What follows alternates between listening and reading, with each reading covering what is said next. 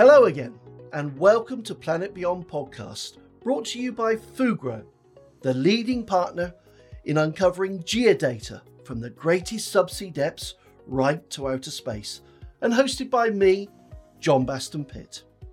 Now, our listener will remember from episode 13, Beating Pancreatic Cancer, Charles Tchaikovsky's story. Well, he's back, and he's co hosting this shortcast with me. And he's back to maintain that momentum for real change by putting some of those unanswered questions to his MP, Ed Davey. Charles, Mr. Davey, welcome to Planet Beyond podcast. Thank you. Thank you. Mr. Davey, here in the UK, we, we obviously know that you're also the leader of the, the Liberal Democrat Party. But for the benefit of our foreign listeners, could you explain what the Liberal Dems are all about and maybe just just because just four days ago, after a major milestone for your party, you may be motivated to mention what happened last week. Well, first, uh, we're a Liberal Party believing in the liberalism creed and the idea that we need to allow individuals to be the best they can within uh, strong communities. Uh, now, liberalism is interpreted differently over time and in different countries. Here in the UK, it's very much seen as a sort of reformist centre of British politics. You've got the Conservative Party on the right with Boris Johnson, you've got the Labour Party on the left with Keir Starmer, and I lead the Liberal Democrats, which is often seen as in, in, in the centre. I believe we, we are a party that fights for a fair deal for people. We want to hold the powerful to account, be they big business, be they big unions, be they big government, and empower the ordinary person to be the best they can. So we want a fair deal for people. People who play by the rules, do their bit. They should be able to afford a decent home, should be able to uh, have a good school for their kids, should be able to ensure that their family is looked after when they're ill, disabled, or old. So that that sort of age-old liberal creed that we want to put more power in individual hands and hold the power to account is what Liberal Democrats are all about. And you do tempt me, John. Uh, we won a by-election in East Devon, uh, Tiverton Honiton, it's called, a few days ago. Um, we overturned a 24,000 Tory majority. Now, what that means is uh, it was the largest ever majority overturned in British political history. So it was a bit of an earthquake, but it comes on the back of some strong results in the last year for my party. We haven't done well in recent elections. Uh, we got punished by people for going to coalition. We were in government. I was in the cabinet for a few years. Uh, and then uh, we were strongly against Brexit. Um, and uh, some people didn't like our belief that, as liberals, we believe in working with other countries, and people didn't like our position on that. So we've, we've suffered uh, a little bit in the polls, but I think we're now coming back as people, I think, understand what we've done and what we want to do. Yeah, and as as Edward represents me in Parliament uh, for Surbiton, I thought it'd be good to bring him onto the show to talk about improving health concerns in respect to cancer, and in my particular case, pancreatic cancer. I had excellent access to private care, and I thought we could just touch on what you see as the biggest challenges facing the NHS and its cancer patients at the moment. Well, cancer is a, an issue very dear to my heart. My father died when I was four of cancer, and my mother died when I was 15 of cancer, and I'd nursed her for three years. So, cancer has always been something that has touched my life, and something that, when it comes up either as constituency MP in Kingston Surbiton or nationally, something that I want to make sure we do far better than we did in the past. And the truth is that cancer waiting lists in the UK have been actually longer than in many of our comparable countries for quite some time. Our outcomes in terms of treating cancer have been poorer than a number of the countries who are uh, no, no, richer than we are. In fact, we're often richer than some other countries who who treat uh, cancer better. During COVID pandemic, the, those waiting lists have got worse, uh, and last month they were the worst on record. So you know there is a real issue in how we uh, look at cancer. Now, different governments have tried to tackle that. We do have various plans for tackling with uh, tackling cancer, but I think it is an issue about priorities, uh, an issue of um, making sure we are using the best treatments that are available, and making sure we're innovating. Because, as you say, Charles, uh, within the UK, particularly in the private healthcare sector, you can get very good treatment for cancer care. Yeah, we, we were really trying to dig deep last time we were talking on this subject to try and understand why these differences that you've just alluded to occur across these different countries. And of course, it has to come back to government at some point because you guys are heading what we're able and willing to do. So, what can or, or what should government be doing to ensure that everyone with pancreatic cancer uh, get the access to the best, the groundbreaking treatments uh, that um, that is possible? Well, there's some broader NHS issues and then some specific questions uh, on cancer and pancreatic cancer. I mean, I think that one of a number of key questions for the NHS at the moment is dealing with the huge staff shortages. I mean, many hospitals and many uh, uh, primary healthcare organisations are carrying very large vacancies. We uh, and the care sector, which is often not mentioned, care homes, domiciliary care, uh, which is so crucial actually to the broader treatment of of, of health, um, that's woefully understaffed. So there's a massive staff issue um, which we have to tackle, and that does have a knock-on effect on cancer care. On cancer care, I mean, we need a comprehensive strategy my Liberal Democrat colleague Tim Farron, who's done a lot of work um, campaigning on cancer, tabled an amendment to the recent Queen's speech calling for a comprehensive strategy for cancer to be put forward to make sure the government can meet the commitment that it says it wants to meet for 80% of patients to be seen within two months uh, by next year. Unfortunately, the government refused to write that into law. So, one of the issues we have is governments make nice sounding commitments but won't necessarily be bound by them. And I think that's a challenge of holding government to account for what it says it wants to do, and whether it's dealing with vacancies, whether it's technology, whether it's the overall funding, we need to make sure that this is given a higher priority in the UK. Ed, pancreatic enzyme re- replacement therapy, PERT, was something we talked about uh, a lot last time um, as part of the PCUK initiative. Um, it is a pharmaceutical that allows patients to take in nutrients for food despite damage to the pancreas, which is what saved saved me uh, to be able to actually handle an operation, the Whipple's procedure. And it enables them to gain strength to withstand chemotherapy as well. It costs roughly £7 per patient per day, so not that much compared to a lot of other uh, medications. But it is a lottery between NHS and GP practices as to whether a patient is prescribed it or not. Surely this can't be right. It isn't right. And the postcode lottery that you describe is something we should all be concerned about. You know, why is it right that a treatment like PERT can be available in part of the country on the NHS and not in others? And there's supposed to be a system called NICE, the National Institute of Clinical Ex- Excellence, was supposed to guard against that. But it doesn't appear to be working. And given it's such a cost effective treatment, you would have thought that it would be rolled out across the country. We have actually been raising this in my party. Um, my colleague, Baroness uh, Joan Walmsley, who is a member of the House of Lords, she's on our health team. She's been looking at this uh, and related issues for a little while now. And she raised the issue of the postcode lottery for PERT in the House of Lords just last March.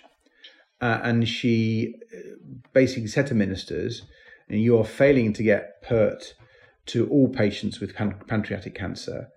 Um, and you know, she, the minister didn't really have a very good reply.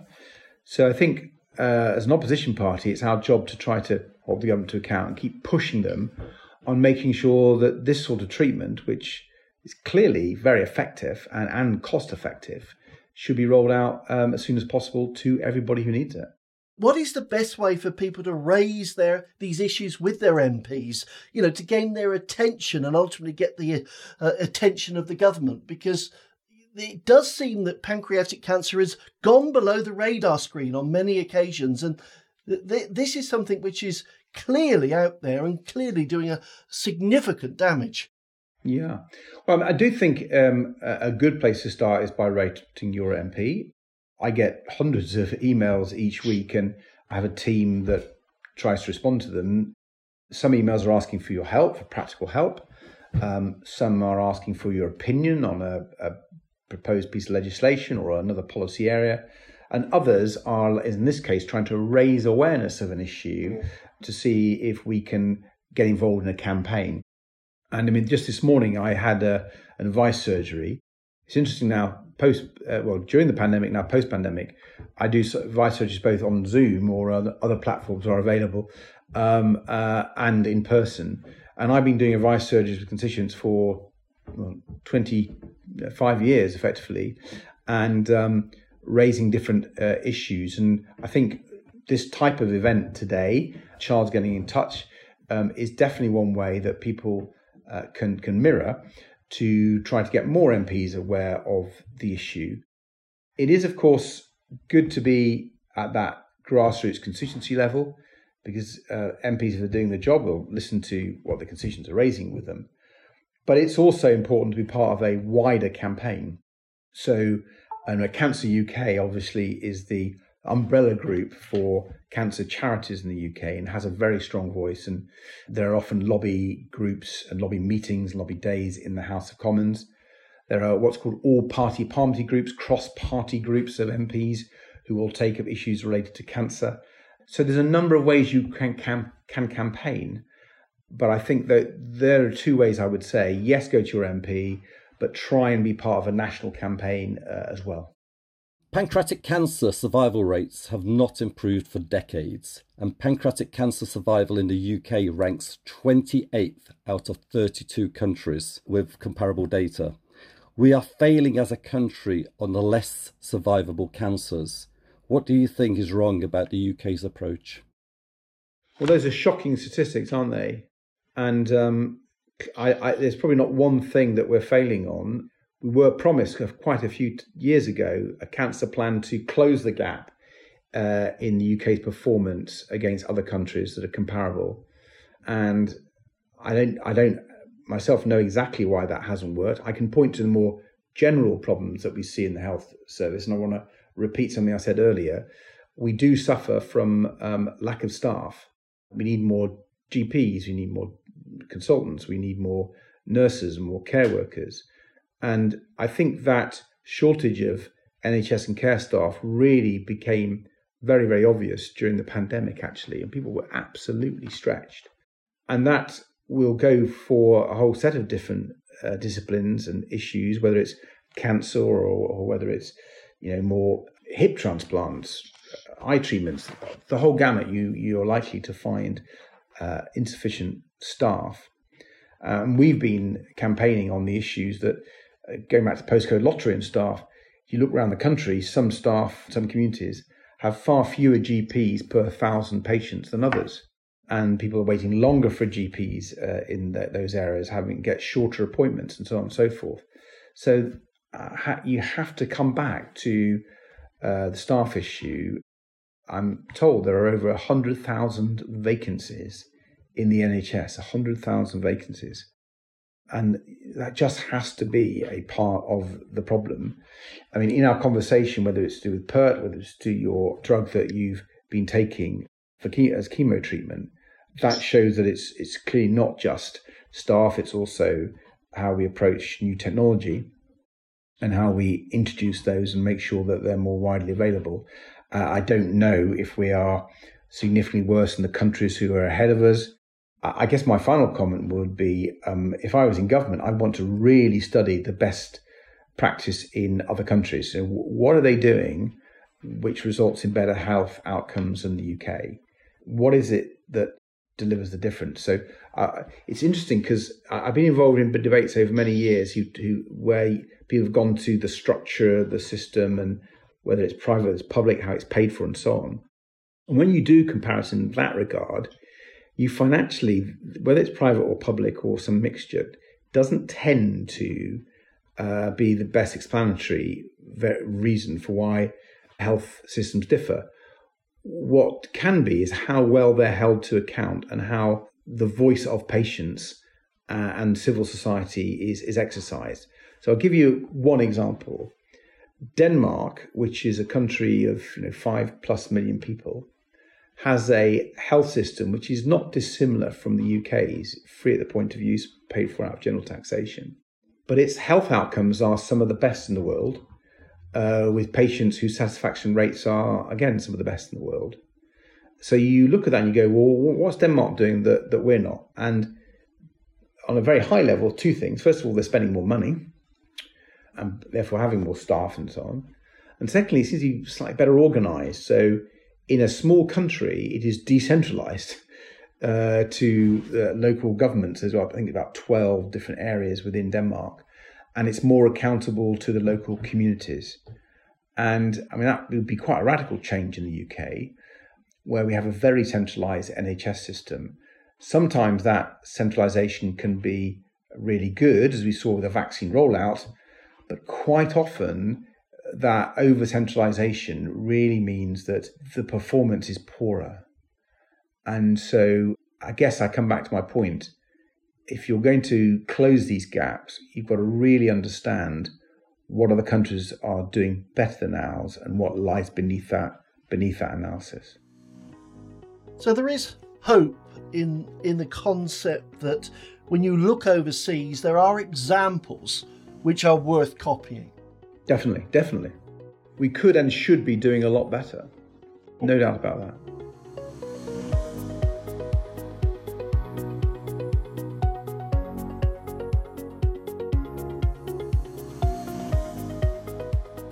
Listening to Ed speaking to Charles really drives home that even with complicated behemoths such as the British National Health Service or, or indeed the running of the country, it is possible to effect change, even as an individual.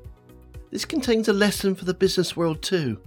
If you see something that does not seem right, or you feel could be done better, it's worth speaking up, putting yourself out there.